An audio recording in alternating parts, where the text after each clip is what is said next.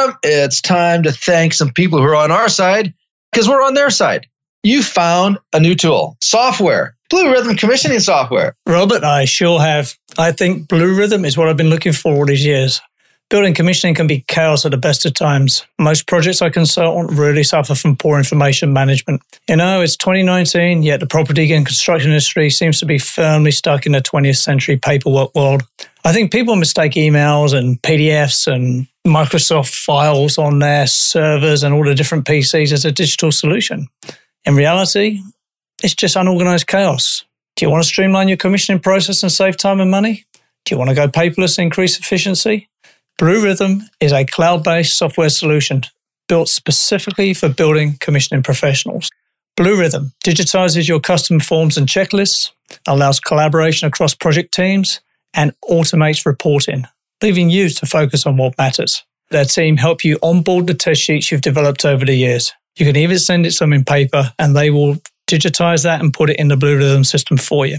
In my opinion, BlueRithm pays for itself in time saved on paperwork on a single project. For a demo or to start a free trial, go to bluerithm.com.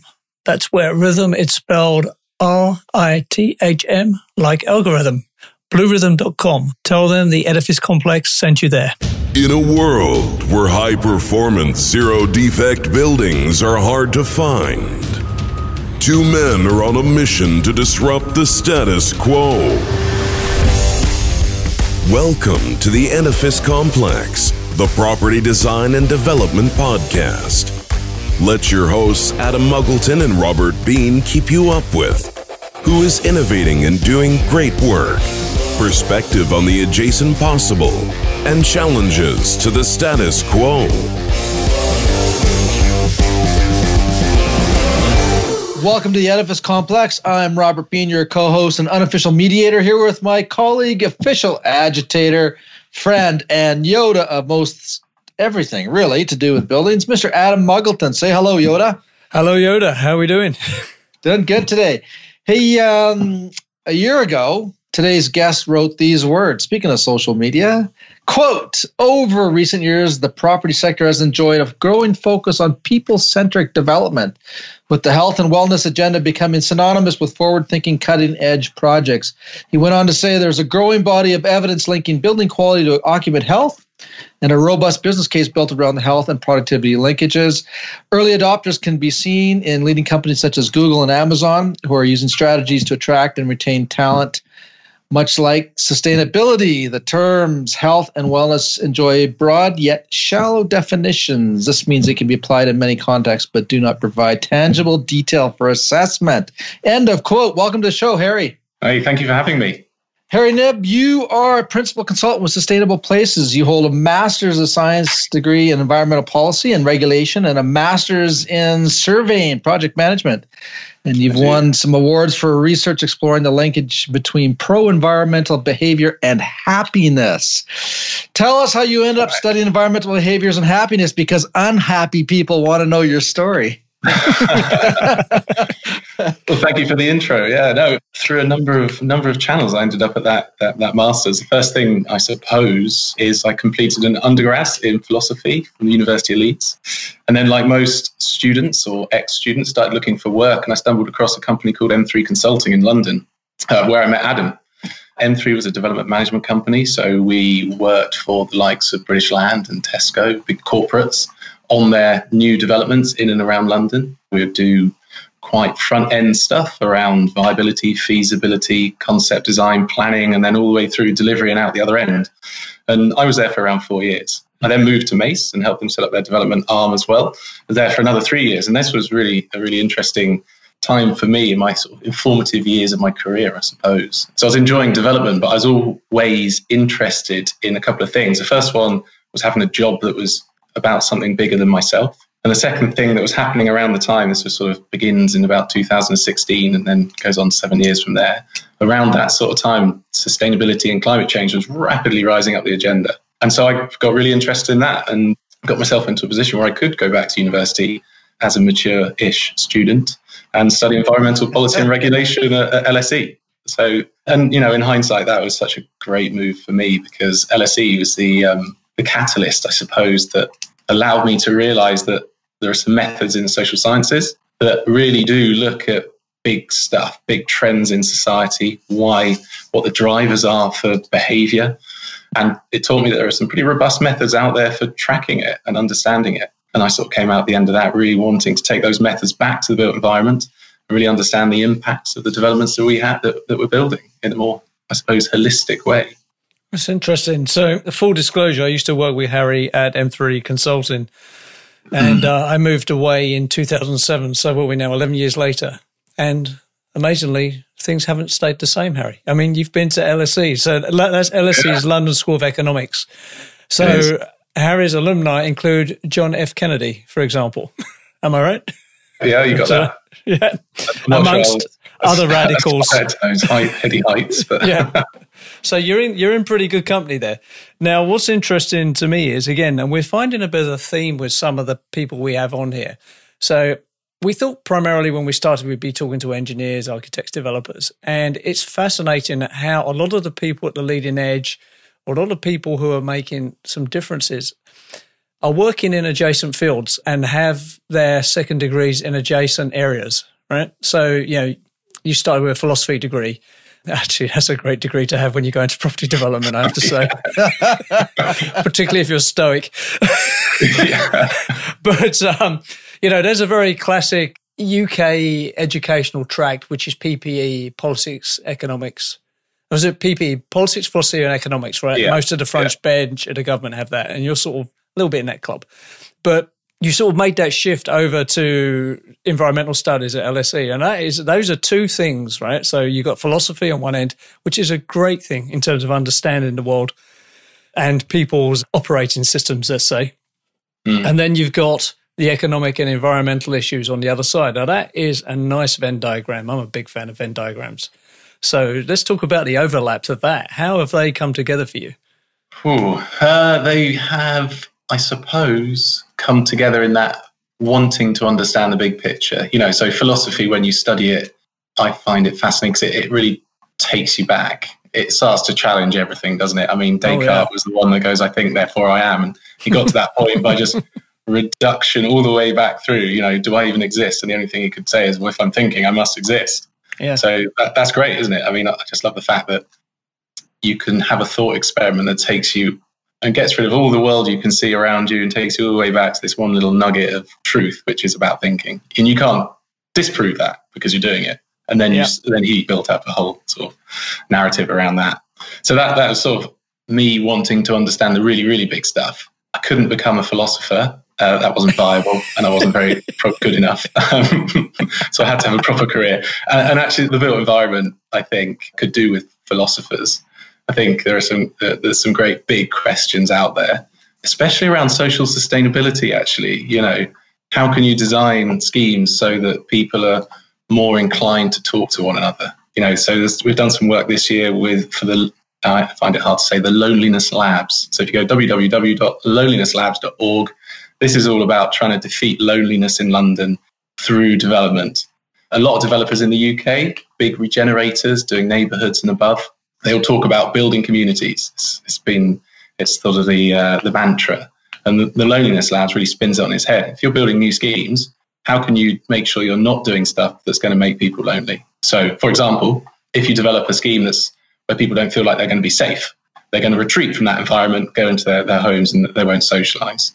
Or if you're going to build a scheme that's going to stop people accessing it because it's got accessibility issues, you know, you've got you got somebody stuck on the third floor flat who's in a wheelchair and the, and the lift breaks. You know, simple things like that. You're gonna you're gonna be isolating people from communities. But it can happen to the individual. It can happen to communities as well. You know, if you build a, and Toronto's got the mega highway through it, hasn't it?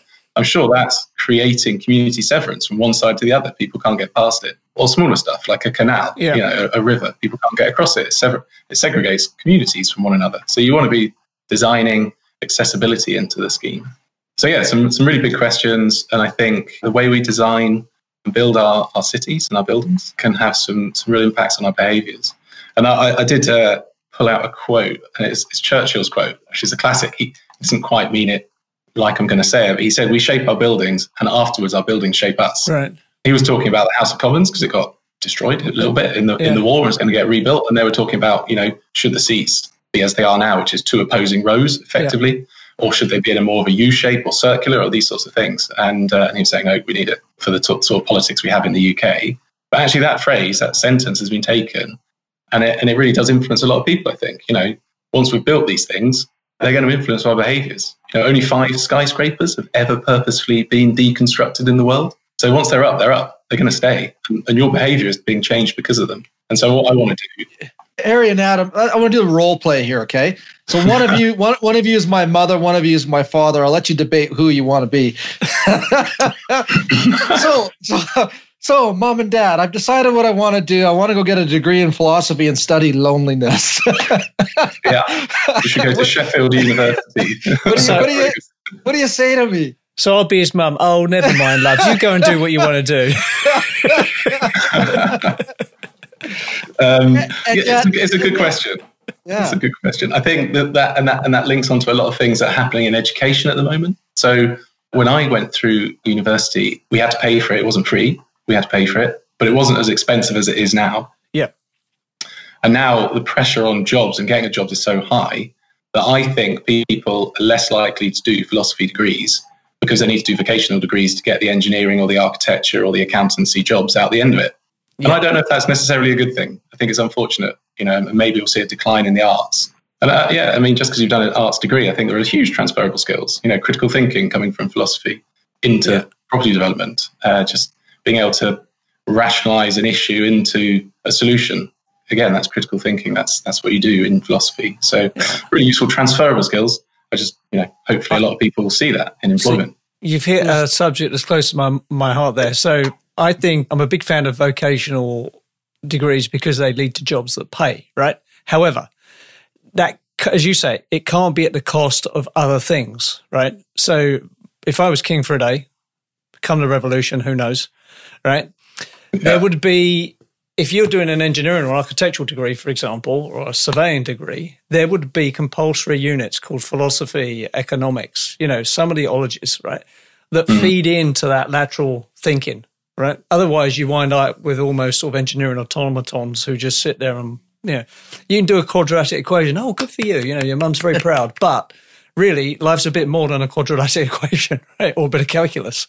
You know, and that's, that's what's missing in the engineering degrees and the architectural degrees. Architectural is a bit different because it's a sort of combination of technology and art. For me, architectural is art, right?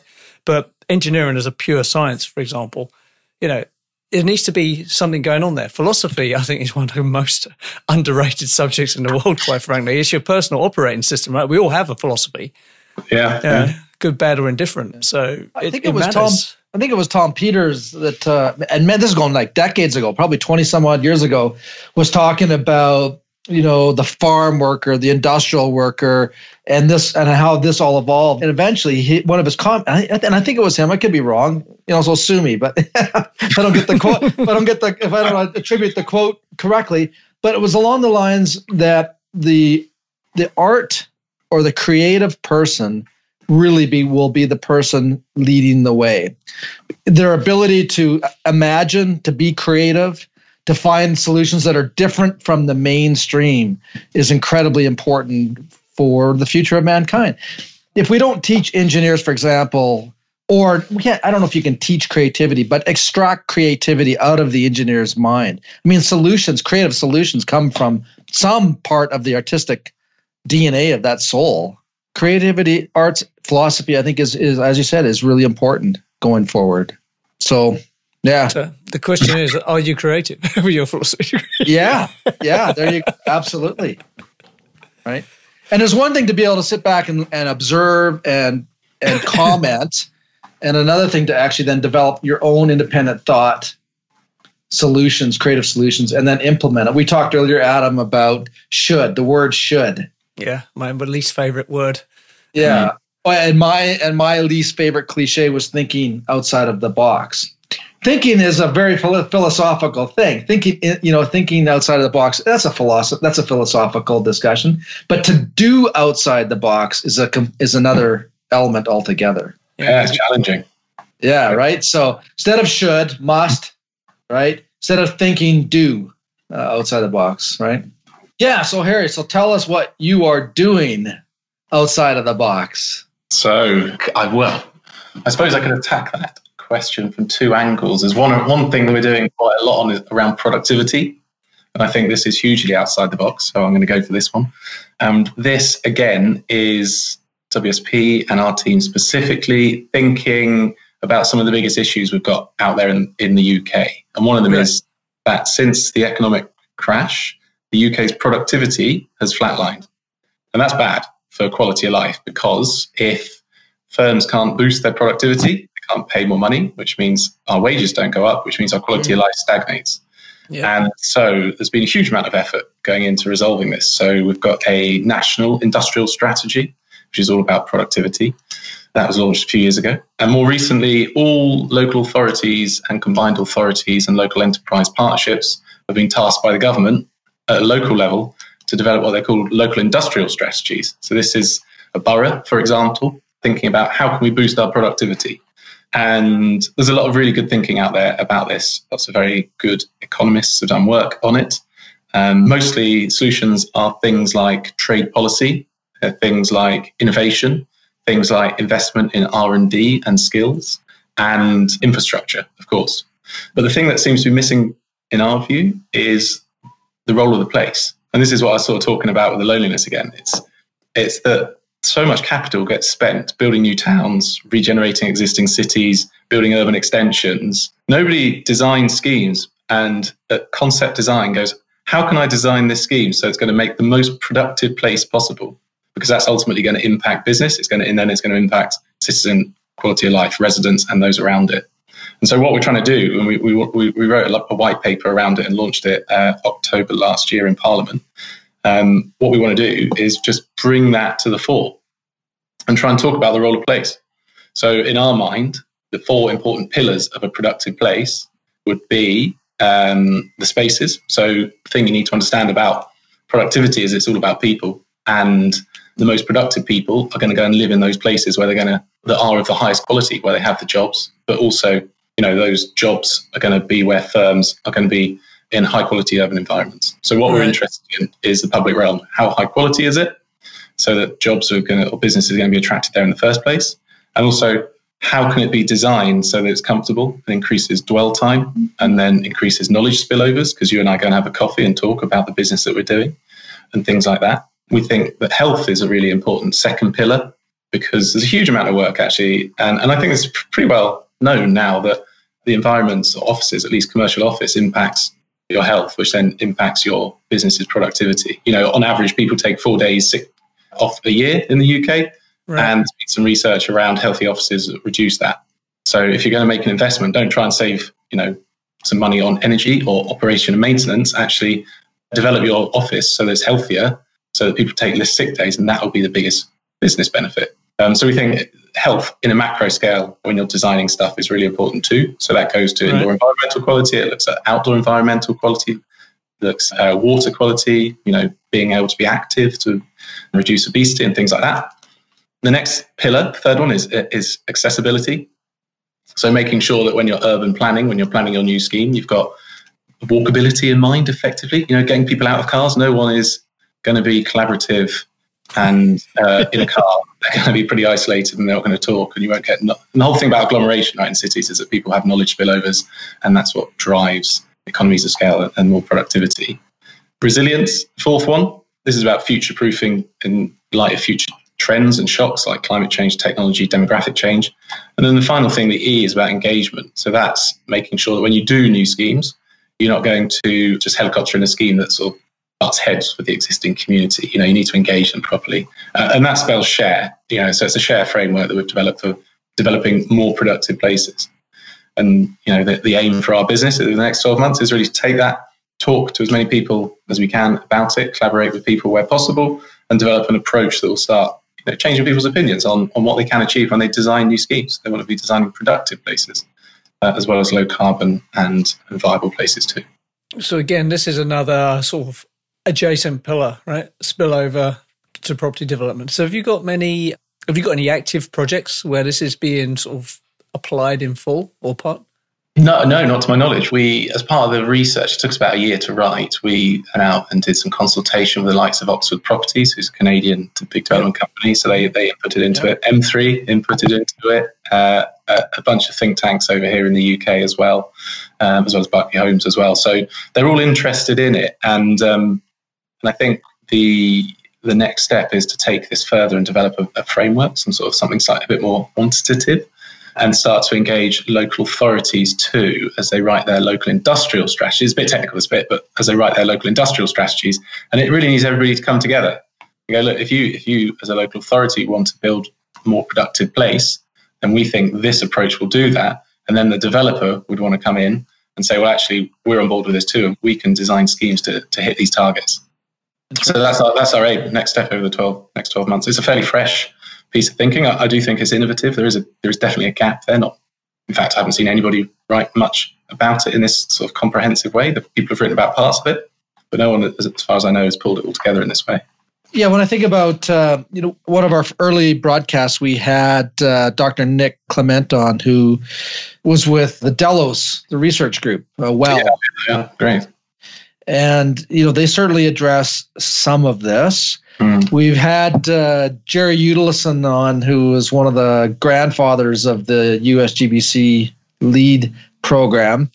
He made a statement which I think we should explore a little bit here, and that is is that there's something like over 600 was it Adam 600 mm. building programs. There was some number that was so big I couldn't get my head around it, and I and I tried to imagine myself being in the property development business, having to evaluate 600 some odd building programs and decide which one is right for me.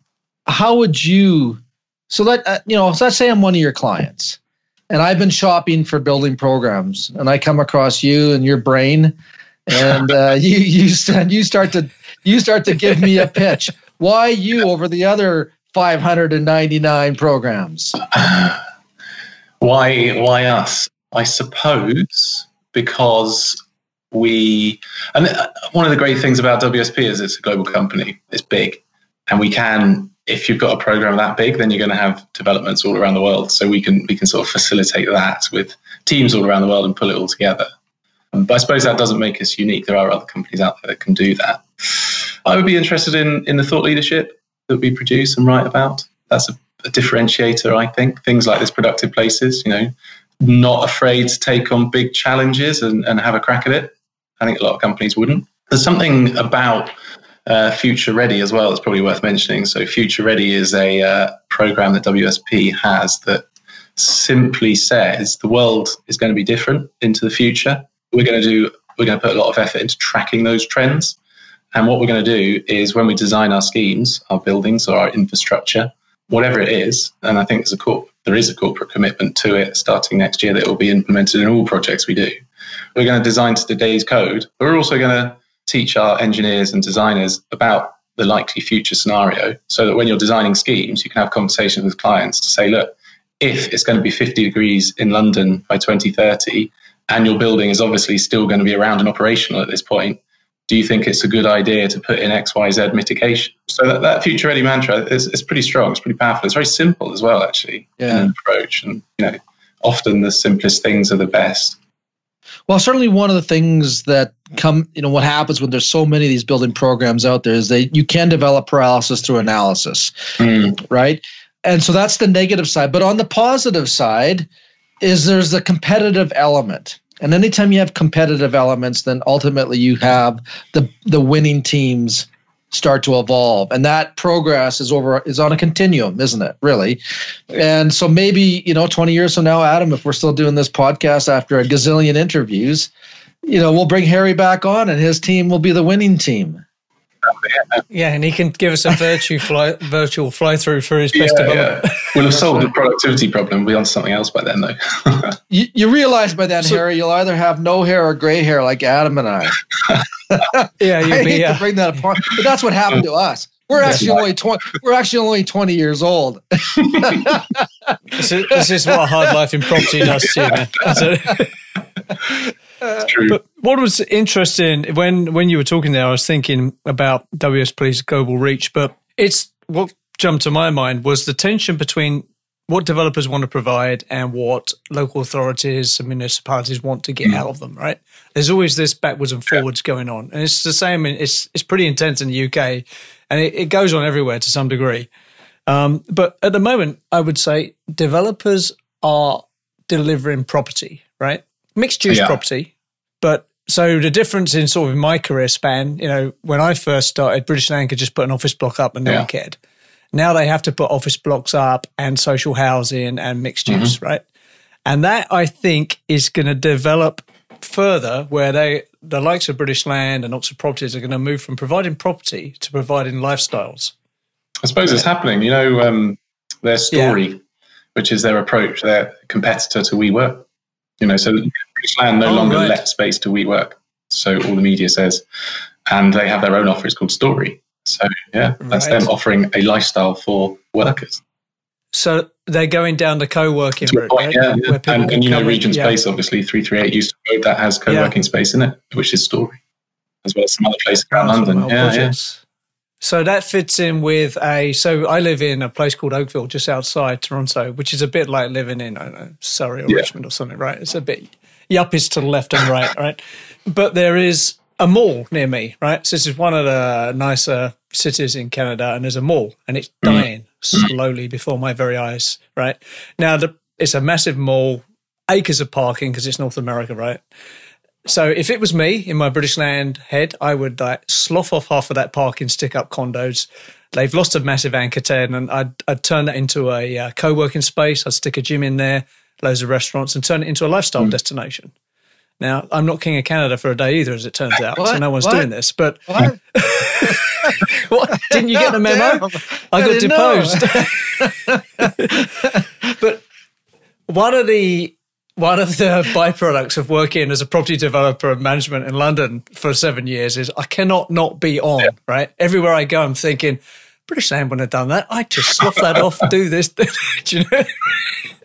and I think that will happen to that mall near me. And I think the UK is a little bit further ahead in that thinking and sort of going around that track.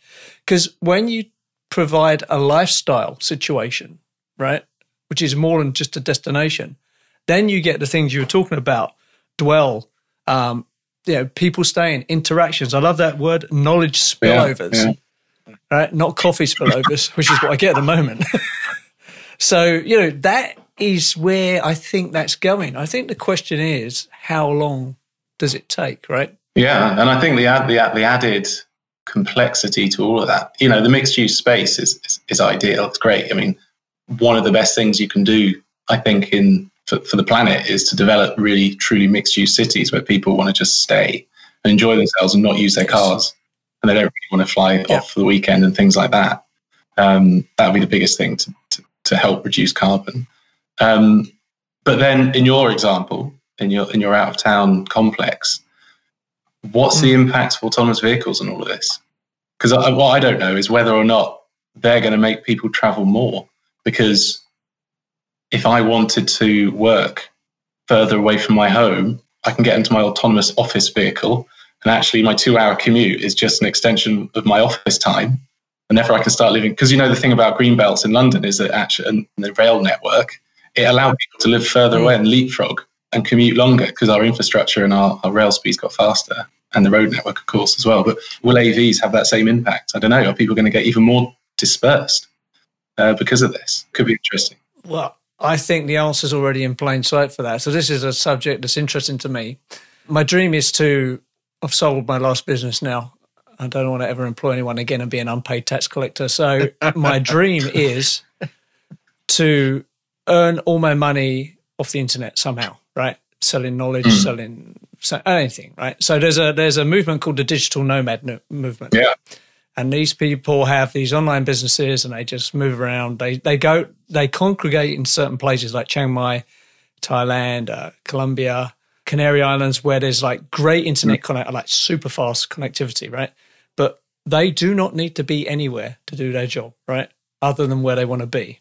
So I I'm sort of coming towards the end of my career. I'm thinking about where do I do now? Do I retire? So do I to get a condo downtown and have a place in the country and then travel between? So on a carbon basis, that's mm. not great, right?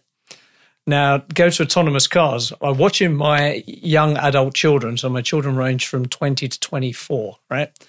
They have no aspirations on cars. They could care less about getting a BMW or a Mercedes, right? So if you're if you're slinging high end cars, I've got news for you: your business is going to be in trouble, right? Yeah, right. They all want so they use Uber. I think Uber. I could have potentially bought my last car mm. recently. I think Uber will turn into a transport solution, right? Where you will summon things. My kids use Uber. They think I'm nuts owning yeah. cars most of my neighbours don't own cars; they lease them. Right? I own my car because I'm come from the the Margaret Thatcher generation, where he who dies with the most toys yeah. wins. Right. So, yeah. but my children fascinate me because they shop online. They don't go to malls, which is why the malls yeah. dying near me. Right. They're happy with Ubers. They're all about experiences and not getting mm. things. They don't really have aspirations for a suburban house with a white picket fence. Now that might change when they get older and have children. I don't know, but you know, the things that I wanted at their age are not on their menu at all. Yeah, yeah. Now that's going to lead to fundamental change. And I think the autonomous cars is going to be as impactful as going from horse to mm. car. And that transition took 10 years start to Did finish. it? Maybe. Yeah. Well, we're just testing, testing our AVs in around London now. So, uh, yeah, 2028. Here we go. Yeah. So in London, it's it's doable because high concentration mm. of people, high a lot of power with the mayor there, yeah. right? So he could say, right, between I don't know six in the morning and eight at night, only electronic autonomous vehicles. We're done. That could happen. Well, yeah, right? that would, it would be challenging, but he could. yeah. yeah. Depends if it's Boris gets back in or yeah, I guess, right? or anybody else at the moment, depending on. Yeah, we're, we're a little bit unstable. You may have heard. yeah. So actually, that's a good point. You're a Brit. I'm a sort of half plastic Brit now because I'm Canadian as well. So, what's going on back there with you guys? What are you doing to my country? What's going on? How has it How has Brexit affected property development? Because I guess if you're a property developer, you're sitting on your money thinking, "I'm not going to build anything I know yeah. what's going on." I think yeah, there are there are companies struggling. Uh, at the moment because of that. We're we're a bit cushioned from it from our size, I think, and multidisciplinary helps us win work, you know. But infrastructure is booming, there's loads of money going into infrastructure at the moment. You know, we've got HS2, got Cross 2. Yeah. We've government spending on new on parliamentary restoration projects, Heathrow Terminal or Runway 3 in the pipeline, things like that. So there is a oh, there's a new tunnel going under the under the Thames. Um, right. So there, there is there is still a lot. It feels for, for me and our team, we, we feel all right. We feel like you know there's still opportunity and we're growing. So that's that's a good thing. But I do know that people are, yeah, there are smaller companies that are struggling. But again, who knows? I mean, Brexit could have a profound impact. And one of the things that, you know, I, I see is how it changes migrant workers' desire to, to come here and help. You know, will, will people want to be working on our building sites and, and in our NHS and everything like that or not? And, you know, maybe the UK's becomes less attractive to that workforce. And if that happens, you know, we've got we've got a significant housing shortage. We're not building enough homes for people, not enough affordable homes. This is a massive issue. Right there's up one, There's one way to guarantee that, Harry. You just build a wall. that is one way to do it. Yeah, yeah. Not sure we want that though. yeah, yeah. I'm not a proponent of building walls. I mean, the the world is tearing down walls. The the communications that we have today you know, to be able to transfer money at the push of a button, right? To be able to make a call, like Skype right now. I mean, Adam's in uh, Ontario, you're in the UK, I'm out here in the West. You know, mm. that was, it's so easy, it's so fluid. Putting up barriers, as is occurring in various places around the world, is counterproductive, I think. Got to be. And the, the easier it becomes for us, you know, to transfer and live in different countries and cities, the more we'll start to pick and choose you know, I've worked, I was said I worked for M3, Mace, Berkeley Homes, and WSP. They didn't all have to be in London. They could have been in any different country. Yeah. And I would choose to work in the country that puts up the wall, you know. Yeah. And many people would also take that stance, I guess. The Edifice Complex will continue in just a moment. If you're enjoying this podcast, we need your help. We're not asking for money, just a minute of your time. Our goal is to make the Edifice Complex podcast as relevant, educational, and useful as possible. By having good ratings, we can reach the widest audience. Therefore, our request is two small things. If you haven't already, leave us a review and rating on iTunes. And subscribe to the Edifice Complex on YouTube, even if you normally only listen to the audio version. These two things will help us immensely. Also, if you would like Robert or Adam to speak, teach, or consult on your project or business, please email admin at edificecomplexpodcast.com. Thanks for your time, and now back to the show. Now let's talk about WSP. WSP is an interesting company because you're actually working for a Canadian company. You're welcome. and um, now they started off as a British Yeah. company. There was just a very uh, strategic timing on stock market valuations that made WSP possible to be bought by Genivar. Right now, WSP is a is one of the real proper integrated, fully international consultancies. Right? There's maybe they're what I call the industrial construction complex. They have the ability to serve governments. You know, if government says build me a port or build me an airbase, they can do mm. that, right? Now, one of the my personal friends and alumni from the show, Andrew Baubank, is is now the global head of sustainability. Now, I've worked with WSP in the Middle East, where they're huge. They've got a huge presence. I know of them in the UK, where they have a sterling reputation. In Canada, they have a good reputation.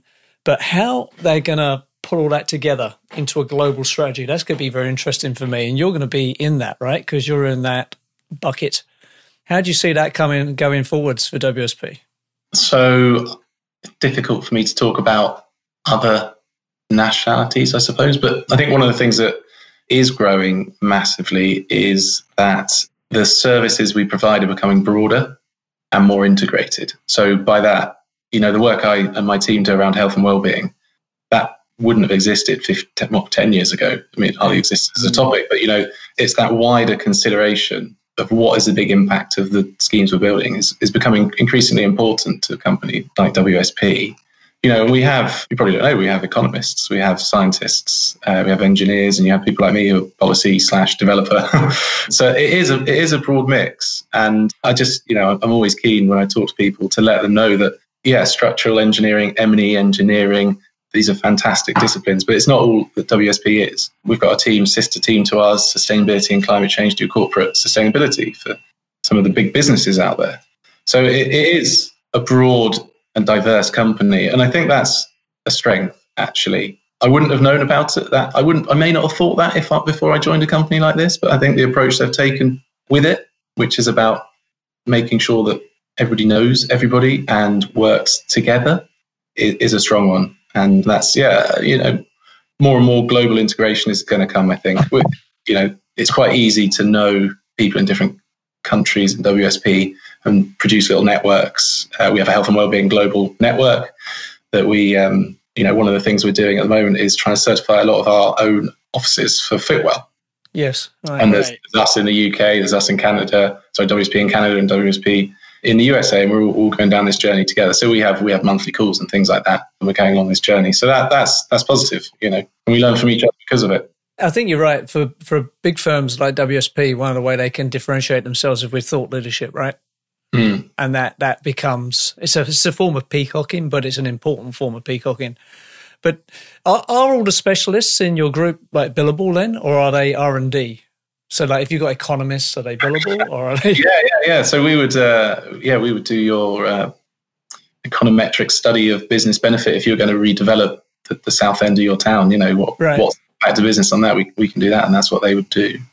In terms of R and D, I guess we have you know allowances for that within our time. Different people have different allowances, and it, you know Right. that's just how business works. So yeah, you wouldn't bill that time, but you wouldn't have to be 100% utilized on projects. You know that, that's how it works. And I guess the more senior you get, find out one day, the less utilized you will be on projects, and the more you know you be around R and D uh, and business growth and things like that. I guess. yeah. Let's hope, Harry, when you get to be one of those senior guys, that uh, you prevent WSP from turning into an SNC Lavalin. Adam, right? I don't Couldn't agree more. Yeah, could not agree more with that. I don't know, Harry, if you know who SNC Lavalin is. I know, I don't, afraid not. Yeah, it's one of Canada's largest engineering firms. So they're, in fact, a global operation. They're big, big, big, big, big, big. Yeah. They just had to do a wholesale change of their executive due to impropriety and are now being sued by many governments for some of their actions. You know, and that's, again, it goes back to there was some uh, self serving interests at the top within the executive mm. committees, and uh, now they're paying the price. So, as long as, so when you get to the top, Harry, make sure you uh, keep your uh, ethics. Thanks. yeah. yeah, yeah, yeah. Be stoic and be clean is how I would say describe it. Yeah, I, I, read yeah. today an SNC Lavalin guy's been sentenced to 39 months in prison for bribery. Is that right? A senior yeah, guy, yeah, that's what very senior. Yeah. yeah. Now, to be fair, some of the markets they work in, if you work in emerging markets, someone has to get paid. Yeah, you're not getting that job, right? That's just how it works. Yeah, that's an inconvenient truth that it's really hard to square that circle when you work for the UK or Canada who have legislation against that sort of thing, right? It's a very right. difficult thing to navigate. So I, I, don't know what the answer is to that. Let's not go down that rabbit hole. But um, yeah. one thing I do want to talk about, Harry, is yeah. the well, the well standard and the well certification. So mm. When I was active and had businesses in Canada, the LEED thing was a big thing here, and so we rode that wave till it died. now there Never. seems to be a new wave forming called well. Now, I, my my knowledge of it is is microscopic. Can you give us an overview on what that is? Because I'm not really clear. I understand it now. That's only from the name, right? I'm taking it from the name. Well mm. just means I feel well to me, but I guess it's a health related thing. Yeah, that's what it is. It's all about how it's, it's mostly focused. I mean, originally it was focused on, on commercial office. It's how how can you design your office uh, so that's going to improve people's health and well-being, or at least not diminish it.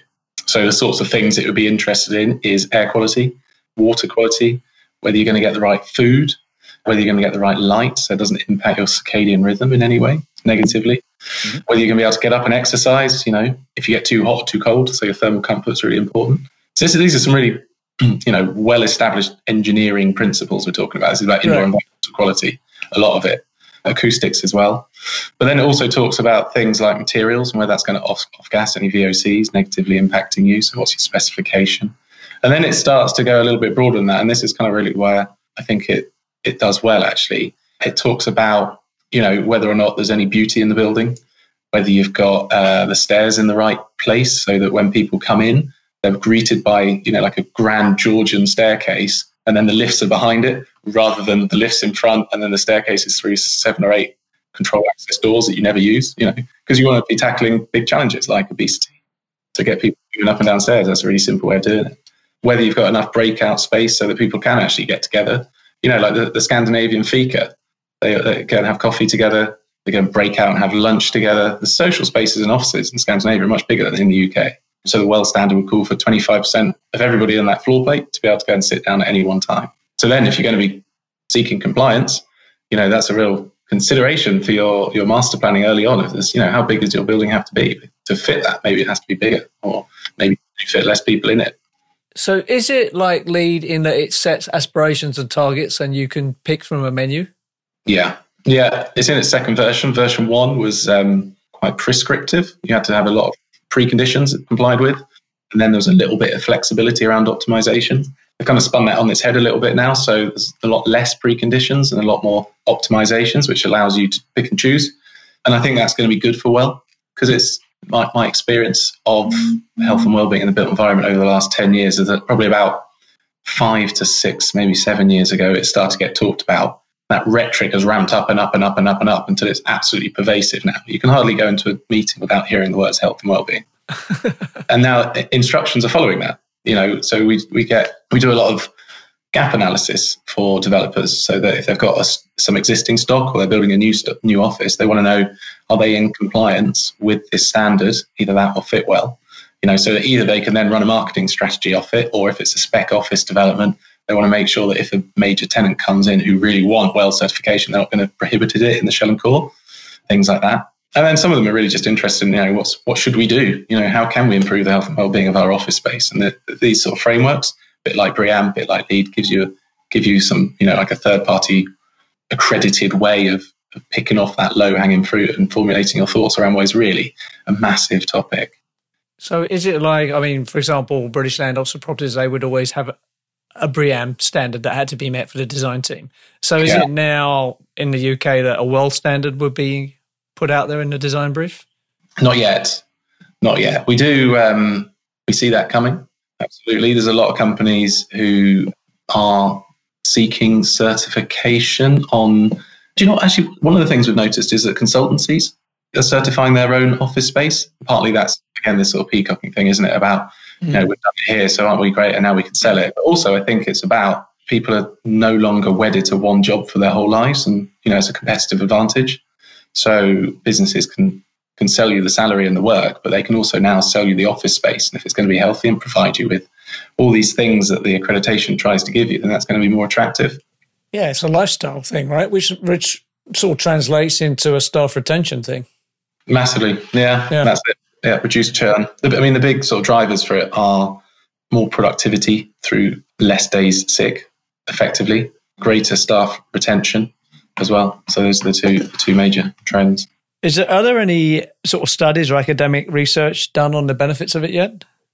Yeah, there's loads. There's loads out there. It's again there's something called the cognitive FX studies from Harvard, which has done a yeah. lot of interesting stuff around that. So they'll have people in an office and they're doing like a, a before and after. So they'll uh, get them to do some cognitive tests and then they'll change the, the quality of the air, pump up the CO2 or reduce the CO2 and check are they better or worse? And then they start to monetize that. So enhance, the, the, the sort of conclusion from that was enhanced air quality will result in two and a half thousand pounds more business benefit over the course of a year. And the engineering behind that would be better filtration, greater fan speed, maybe a couple of hundred pounds extra on the energy costs. But if you're getting two and a half thousand pounds per worker and you've got 600 workers in an office, you know, the benefits for business are huge compared to the costs. Yeah, it's compounding and scaling costs, yeah. uh, benefits rather. So that's £2,000 per worker.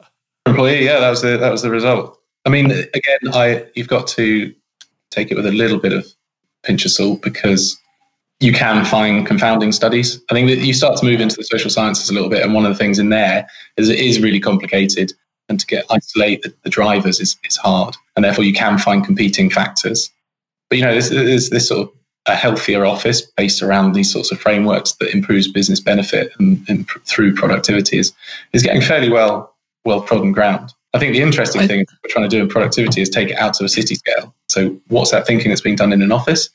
Blow it up and take it out to the, the public realm and the transportation and the mobility and stuff like that. So, this, this was the sort of thinking behind the, that, that white paper we talked about earlier.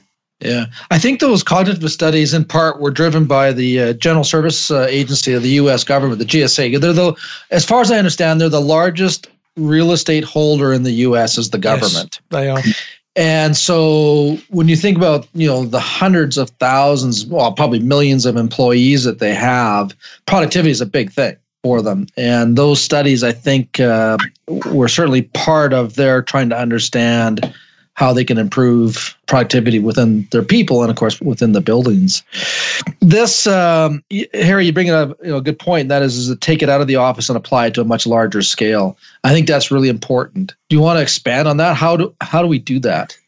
Yeah good question. Um, i think i think you have to well one of the things that we're interested in i suppose when you do a health and well-being strategy is you shouldn't just focus on the on the building. You should try and if, you, you've got to understand that the people who are going to be in that building will be living the same sort of lives that we're all living. So we'll be breathing the air outside. We'll be eating the food that's available to us. We'll be taking trains in and out to a house that may or may not be good for our health. And you can't impact all of that, but you can start to impact some of it. So things like the electrification of buildings, so heat pumps rather than for heating and cooling rather than burning gas. That's going to improve air quality in cities. That's going to be fantastic because you know buildings account for ooh, almost thirty percent of nitrous oxide. I think is the stat. That's that's a huge amount. And then providing facilities for electric vehicles as well. So you're really starting to address that air quality issue. You know, you get rid of get rid of fossils, you produce, you use electricity instead. Air quality is going to improve. And then I think you've got to again the next thing to air quality trying to be resolved. Then you've got to think about what other issues are there. Food. So one of the things that Bloomberg do now, I've heard again, for example, is that they don't produce cafes in their new buildings, but they say you know, we don't want any cafes in there. So you should go out and use the, the local amenities. This is really great for community, But I expect they'd all also they should be if they're doing that. Then advertising which ones are the healthy ones and which ones are the unhealthy ones, and things like that. So might be starting to tell people, you know, Tom's Kitchen around the corner. This gives some really good food. You can go there if you want, or maybe some subsidies for that. That's sort of bit of nudge behavior theory going on. Yeah, maybe Michael, maybe Michael Bloomberg and Howard Schultz from Starbucks have concocted that deal. oh, maybe. I could tell you that system in the North American context would be corrupted within six months. In a heart, oh yeah, Oh, in a yeah. heart- Yeah. yeah, in a heartbeat. Yeah. there'll be deal, there'll be backroom deals cut everywhere. Yeah. Yeah. So here's a so just a sidebar discussion, you know, in terms of moving from uh, combustion-based systems to heat pumps. There was a recent study that was done looking at the uh, heat island effect. Mm. So if you take a urban area versus a suburban area and you converted everybody over to heat pumps, what their study determined is that when you get high density populations like a downtown core, had you actually converted everybody over to a heat pump, that the temperature would rise significantly, three, four degrees Fahrenheit or Celsius. I think it was a Celsius the study was, was in, you know, three, four degrees C, just simply because of the heat rejection and the island effect that occurs. Now, when you move that into a less populated area, like Canada, for example, there'd be less impact. But you take Mm. Hong Kong, London, Toronto, New York, Chicago, you know, the big, big cities, converting everybody to a heat pump has consequences. Yeah, that's a that's an interesting, right? So with good intentions come some bad consequences Yeah. sometimes, right? Yeah. I suppose this is one of the big interests, you know, uh, of me and the work that we do is, are we locking in problems for the future without fully analysing that, them now? Yeah. Bingo. Uh, That's yeah. that's a that's a good statement right there that we need to ask ourselves whenever we head down that design process. Do you know what? I'm going to coin a term for that. We're going to call that the asbestos conundrum, right? So asbestos is great. It works. They still use it on London Underground trains. It's the only way I can stop the brakes, get the brakes to work. Yet, embedded in that, that came out decades later was a health, horrific health hmm. issue, right? Hmm. Yeah. So the just rephrase that question again. Are we embedding? What would you? What, I want to write this down. So Adam and I have this plan to create T-shirts. Yeah, yeah, yeah. There could be a Harry is- Nib t-shirt in your future. The dream come- we want to, We have to find a way to make money off of this podcast. So if we can't sell the podcast, we're going to sell T-shirts, hats, and coffee cups. yeah. So, are we embedding? Unintended consequences, I think. unin- yeah, So- unintended consequences. So a good example for me is um, by focusing on energy and carbon, we've asked our homes to be better insulated and more airtight, and now tall buildings are overheating in the UK. So then we have to introduce cooling, and you know those those buildings that are built that are overheating have health impacts. So could that have been foreseen, and should we have done it slightly differently? You know, those are the questions. I mean, it's, it's I suppose on- under you know trying to think about unintended consequences is an easy thing to say and a very difficult thing to do. Yeah, no panacea there, no silver bullet. Yeah, No, well, you know, not. it's we actually experienced that back in the uh, late 70s, early 80s, not on large scale buildings, but in housing when we d- introduced the R2000 program here in Canada, which was a high performance enclosure. And the early houses that were built to that standard lacked adequate ventilation. So yeah, they reduced the energy, but they the air indoor air quality became very very poor. People became sick from that. And so then we had to increase the ventilation rates, and then thus the evolution of ERVs and HRVs came about. So that was an unintended consequence that had health impacts. And so, do we know? Did we today when we build buildings uh, that high performance buildings, and can we say that? Well, we didn't know. Well, I don't know. There's a lot of lessons in the past. We had a guest on, uh, Marcel uh, Harmon, who was an anthropologist and studied evolutionary theory. You know, I think if you actually studied the past, those lessons are there. We just have to we just have to look at them, make sure we don't do them again.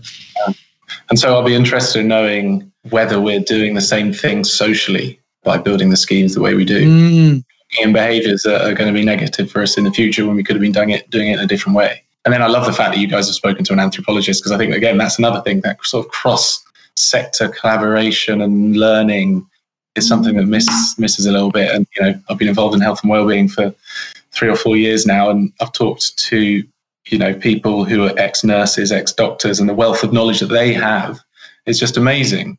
I'm a built environment person. I'm not not you know not not a health person, but coming together with somebody who has that health knowledge, the, the outputs are just so much better. You know, so You think Well, about and- it. Sorry, go on. Go for it. Yeah, I mean, if you go in the, if you look at, and particularly the UK, if you go back into the 1800s, most of the early research work on indoor environments and health were written by the physicians. Hmm.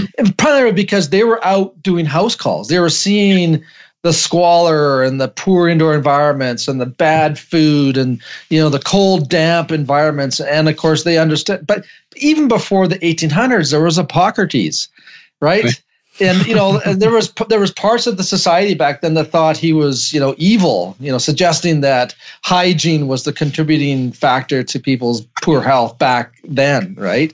And yet you know what? He was right. Our environmental the environmental hygiene in buildings has an impact. We know this stuff, and it's been written about for thousands of years. So this, this unintended consequences thing is a big thing, and it's an interesting thing yeah. because, again, based on the people we've been interviewing, and what you're starting to see is this lateral thinking that's starting to emerge at the mm. at the front end, the bleeding edge of things, right? So there will be less unintended consequences if you're considering evolution biophilic design, biomimicry, well-being, all these other things, the things that millennials want that baby boomers don't want, right? Mm. All these things. The more you think about it, the more chance you have of future proofing and less unintended consequences, right? Now, if you're a developer who's just putting up that same old shitty building, you know, copy, paste, repeat, then them guys, they're dinosaurs. They got to go, right? and the market hopefully will get rid of them. The trouble is, there's tons of them in North America, unfortunately. But because over here, Harry, it's different, right? In the UK, you've got rights and lights, you've got all these things you have to tick. Over here, man, there's just stick that building up and get the tax roll running. Really? That's all that matters, baby. Yeah. Yeah. What's the planning policy? How, how stringent is it? Nothing compared to what you're used to. Okay. Yeah, but and, and and but there is, and we talked about the analogy here is that there are buildings, thoroughbred buildings that now mm. exist in North America that people can make comparisons to. And so if you yeah. think about, if you go back in the old days, you know, where everybody in the township rode donkeys, that was the mode, that was the accepted mode of transportation until somebody showed up with a stallion. And now they realize just how much of an ass they've been riding for how long. Right. Well, we have enough. We have enough ass buildings out there. Yeah or we have enough stallion buildings out there now that we can realize just how bad the buildings are that we've been living and building in and then so there is that but that's a those are voluntary programs they're not they're not legislated it's not required it's you know it's the peacocking i guess in many ways you both you brits use that term yeah. quite a bit is there something about the UK and peacocking that that uh, I should know about? Or? We're a small island with a big footprint. We must show our stuff, Fred. yeah. Haven't you? Aren't you done with that? I mean, you conquered half of the globe, and then you started to retract and give people back the land that they owned in the first place. Oh, yeah, no, no, no, we're very much done with that. Listen, this is my theory on Brexit, right? Yeah. Britain should join Canada, become a four provinces of Canada, extra four provinces of Canada. We've already, Canada's already got the free trade deal, right? Boom, yeah. done. Problem solved. Same queen, same people, same culture. Nailed it. You're welcome, UN. So is that a phone drop moment? Yeah, that, that, I think I've just dropped the mic. I'm just going to go out and headbutt Boris Johnson now. so look, we're coming on the hour. I want to wrap this up. But again, this is an interesting discussion because the days of just putting up rubbish are coming to an end. They really are. You can see it, right? Mm, yeah, yeah. The days of the dodgy developer doing a backroom deal with the local borough, getting his piece of crap building up and it's sitting there for decades is going away. And this is the problem with buildings, right? Cars, horses to cars took 10 years. It was rapid, right? Because the legacy of horses, the lifespan of a horse is short, right?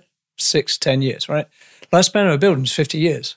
Mm. This is why change takes time in a built environment. However, we're interviewing someone soon, another Brit who's gone to America, who's um, involved in modular construction.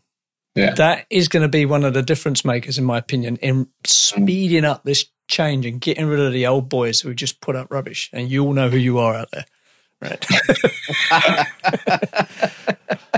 See, it's we good. can say that now because we're at the end of our career. We don't yeah, really care who we piss off. Yeah, yeah, yeah no, exactly. They're so, not our clients anymore. Harry has to be uh, on message. You and I can be crazy. You know? It's all good. That's right. That's right. So Harry, we wrap we always wrap every podcast up with some sort of fast rapid fire questions to our to our guests. All there's right, no okay. wrong answers, but there's no phone a friend. Okay. Okay. So I'll, I'll kick off the first one. And this is interesting getting your take on this because we're getting the UK take here and we're getting a relatively young person's take compared to, to me anyway. so, what would be your advice for a young female graduate in STEM moving into the built environment industry? Think big and have big aspirations. Yeah. I think that the industry's changing and there's opportunity for everyone. And there's some fantastic role models out there too.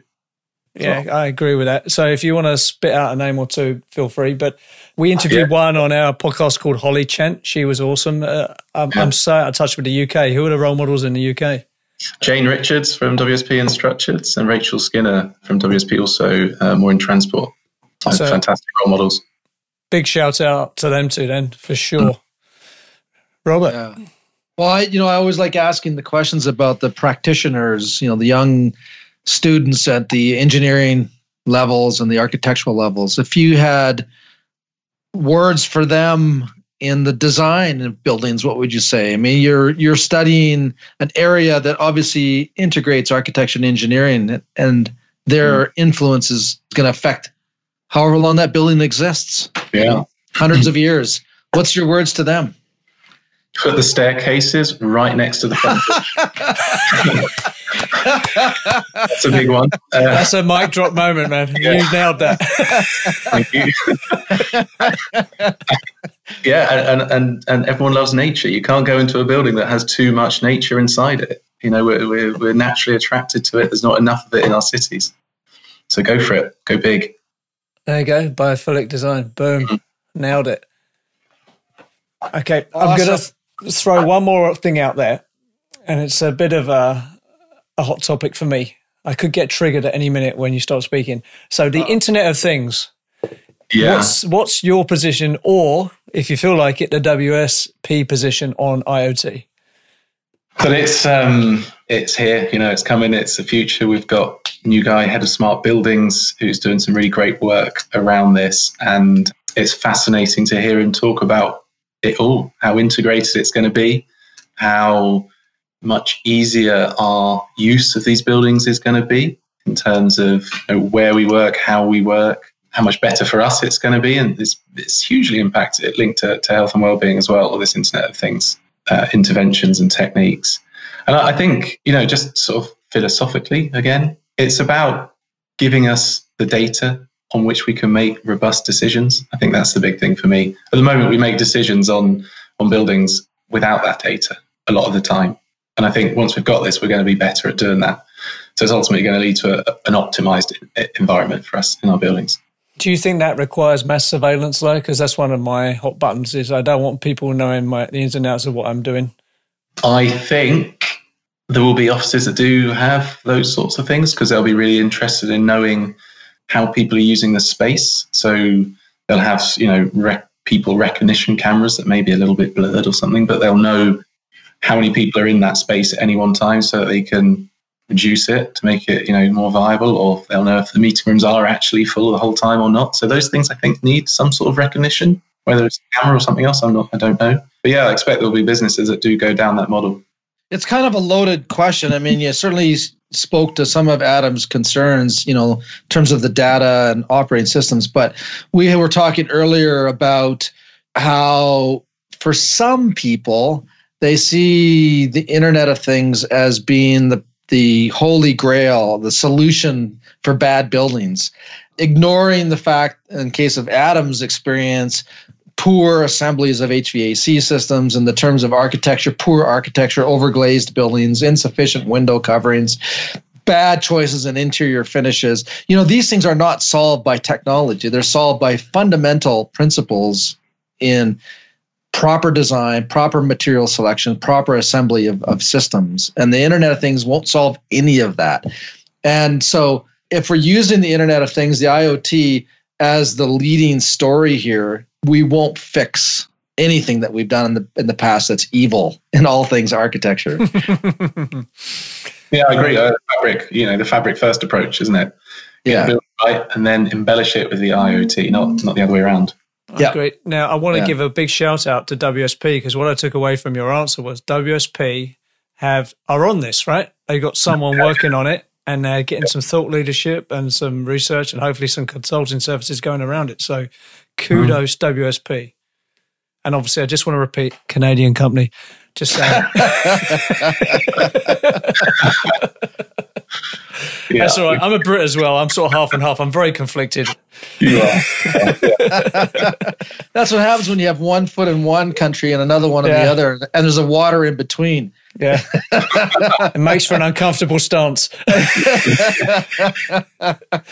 okay, Harry, look, we need to wrap up there then. Yeah. Um, so thank you very much for coming on. It is really interesting hearing to what, what you're up to. It's great to catch up with you because I obviously haven't seen you for a long time and I'm so pleased you've, uh, you're developing and you're moving on and WSP is a great sandpit to be playing in there. There's some really great people in there. Certainly as well. Thanks a lot for having me, and, and nice to uh, nice to see you. Nice to meet you. Yeah, great. So we will keep in touch, and if you have any earth-shattering advancements in your field, let us know, and we'll get you back on. Yeah, shall do. Lovely. So, what did you make of that? That was so good for me to see Harry because the last time I saw him, he was a sort of uh, a graduate, sort of one, two years into his uh, career. So, you know, he wasn't the fully formed person we've just interviewed. That's for sure. It's Yeah. really nice to see how he's developed. He's really doing well. I like how he's uh, taken his philosophical start in Yeah. his career, identified this loneliness lab, which I'm going to go check out because that's Yeah. that's pretty interesting. That in itself, and then and then to say, you know, how do we look at the the property development from the from a philosophical point of view, and him talking about you know productivity, healthy environments, accessibility, resilience, engagement. These are all really good words, and when you put them into practice, how can you not end up with a better building? I so I think that was I thought that was really well done on his part. He made a statement which was probably one of the highlights. You know, are we embedding unintended consequences in our programs? You know, the building programs, whether Yeah. whatever, pick a program, LEED, well, BREEAM, whatever, right? Yeah.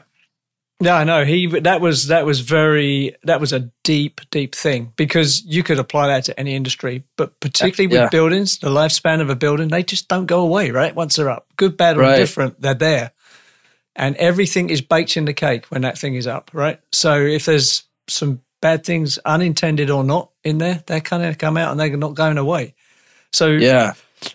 again, my big insight from from what WSP are doing and Harry's doing is the fact that design is evolving into not a complex thing, but a multi-perspective thing, Mhm. where so many considerations now are being put in the cake mix that weren't there before, right? Right. You know, if you've gone back to 60s and been to a development meeting and said, hey guys, let's think about uh, water use and uh, people's well-being while they're all chain smoking and drinking scotch. like an episode of Mad Men, right? Yeah. What you talking about, Willis? Yeah, yeah, yeah. They'd say, go and put your skirt on and go and play outside. yeah. Yeah, so He it's what I like to obviously, you know, relative to you and I, a young mind oh, for sure. that has grasped early in his career the importance of these subject matters. You know, he's, he clearly didn't fall into the, you know, into a into a rut. No, You know, he was allowed to expand his thoughts and, then then be able to explore that and now bring that back and put it into practice. That's that's a value. I don't know if he knows how valuable that is. uh, Maybe you, that's- you sort of, sort of don't know what you don't know when you're young, right? But uh, yeah, was- yeah, yeah, yeah, know, yeah. the thing I like most about Harry is that he's got a philosophy degree. I love that about Harry because you know that is Yeah. unusual, man. That gives you a bit of perspective that other people don't have. That's a competitive Yeah. advantage, in my opinion, right? Yeah, sure it is. Yeah. Yeah. So goes back again to your Venn diagram, you know, Yeah. your, your your life Venn diagram and the and the subject matters that you've studied, right? yeah, He he who has the most Venn diagrams in terms of subject matter at the end of the life wins. yeah, Unless unless of course you're a hedonist like yourself, where you Yeah. want you know cars and boats and houses. That's you know The problem is, I'm just Hey. trapped in the, the as a Thatcher boy of the eighties. Just need my toys, right? yeah, yeah. But you know, you you brought up uh, and we discussed it about you know your own kids or the current generation coming up, where material things are no longer as important to them as it was to our generation, and that life experiences, lifestyles is important, and which is what Harry talked about lifestyle, you know, in buildings, right? So I saw the beginnings of that when I was coming towards the end of my last business. So at CDML, when we hired people, they go through three interviews, right? Because there's mm-hmm. like, are you technical? Are you crazy? You're trying to get that all sorted out, right? And then when we got down to the last interview, it was really about will they fit with the team we think we're going to put them in, right? And one of the things we always used to offer them was by this time we we wanted to make an offer, right? So the offer would include what laptop do you want or desktop? Do you mm. want a Mac or PC? Do you want an iPhone or an Android?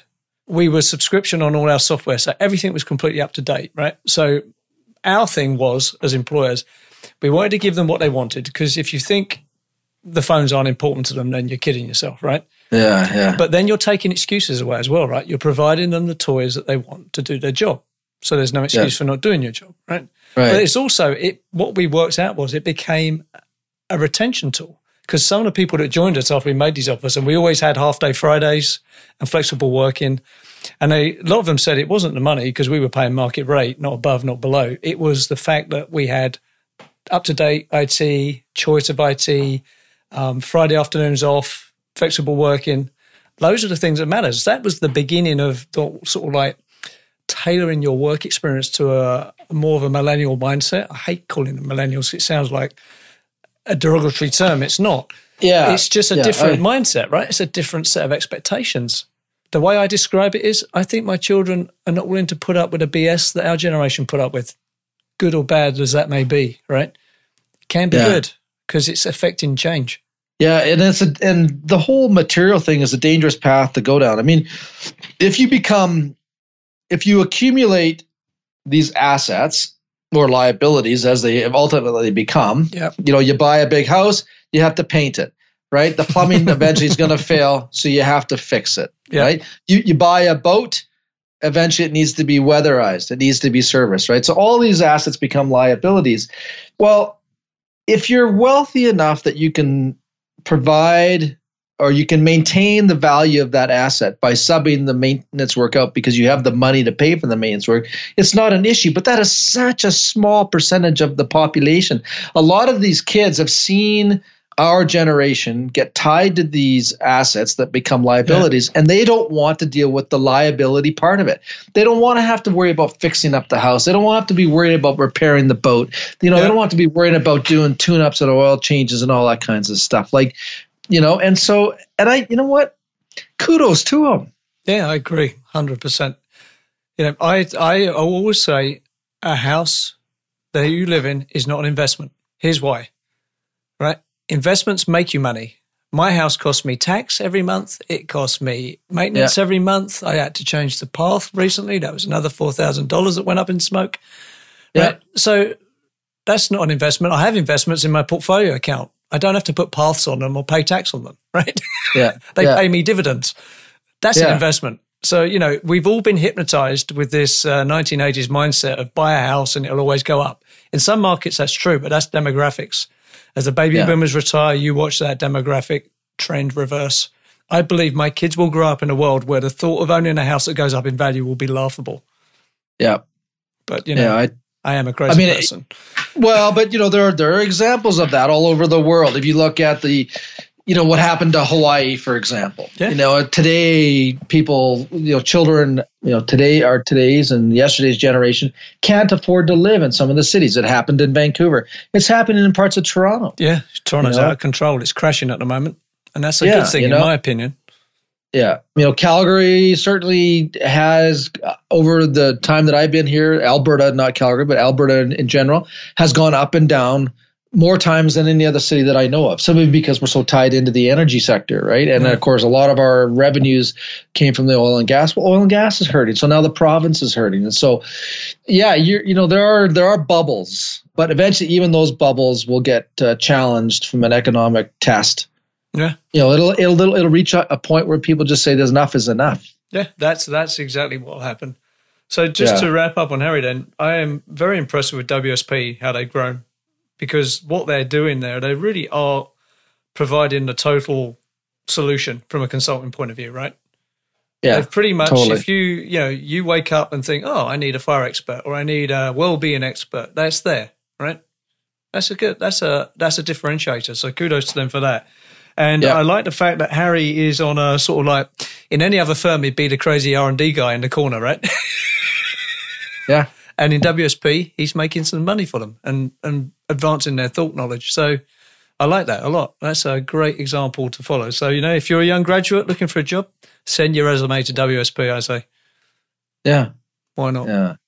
Absolutely. Okay, man. So I think that was a good one. They're all good. It's all good, man. Yeah, we, Adam, we we pick good guests. You know, but you know yeah. what? I am learning so much from these people. You know, yeah, that's the danger of sort of being older and experienced. You sort of get trapped in your own mindset. What I love about yeah. the people we speak to is they really pull me out of that. The learning, I've learned so much interviewing everyone. It's been awesome, man. Long yeah. may it continue. Yeah. Hey, you know what? We we should take this opportunity again to just remind our listeners to if you've got an idea for a great guest. And, and what and what we're what we're looking for. You mean you listen to the podcast, you know who we're talking to. We're talking to the outliers, the guys that are fighting the status quo, the guys that want to make change. We're not interested in talking to people that are going to tell the same story over and over again, or they've ingrained their whole lives into a system that's become the status quo. We want people who don't like what they see and are willing to put their reputation and their careers on the line to change it. Here, here to that. And by the way, I'd love to get someone with deep knowledge of the IoT status quo at the moment and get them on and really have it, thrash it out with them. Because I, on yeah. balance, I'm a fan, but I have some concerns as well. So I'd love to get someone on for that. So if anyone out there knows someone who's at the bleeding edge of the IoT and a thought leader and employed and not a crazy person with a tinfoil hat, send them our way. Hit us up on social media. Absolutely. You got it. You got it, man. Okay, man. So great one. I'll see you in the next one. All right, Adam. Always a okay. pleasure, man. Cheers. Goodbye. Bye. You've been listening to the Edifice Complex podcast with Adam Muggleton and Robert Bean. To access show notes for this episode, visit edificecomplexpodcast.com. Also, if you would like Robert or Adam to speak, teach, or consult on your project or business, please email admin at edificecomplexpodcast.com. See you next time. Adam, it's time to thank some people who are on our side because we're on their side. You found a new tool, software, BlueRithm commissioning software. Robert, I sure have. I think BlueRithm is what I've been looking for all these years. Building commissioning can be chaos at the best of times. Most projects I consult on really suffer from poor information management. You know, it's 2019, yet the property and construction industry seems to be firmly stuck in the 20th century paperwork world. I think people mistake emails and PDFs and Microsoft files on their servers and all the different PCs as a digital solution. In reality, it's just unorganized chaos. Do you want to streamline your commissioning process and save time and money?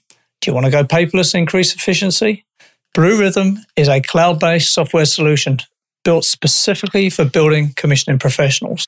BlueRithm digitizes your custom forms and checklists, allows collaboration across project teams, and automates reporting, leaving you to focus on what matters. Their team help you onboard the test sheets you've developed over the years. You can even send it some in paper and they will digitize that and put it in the BlueRithm system for you. In my opinion, BlueRithm pays for itself in time saved on paperwork on a single project. For a demo or to start a free trial, go to bluerithm.com. That's where rhythm is spelled R I T H M like algorithm. Bluerithm.com. Tell them the Edifice Complex sent you there.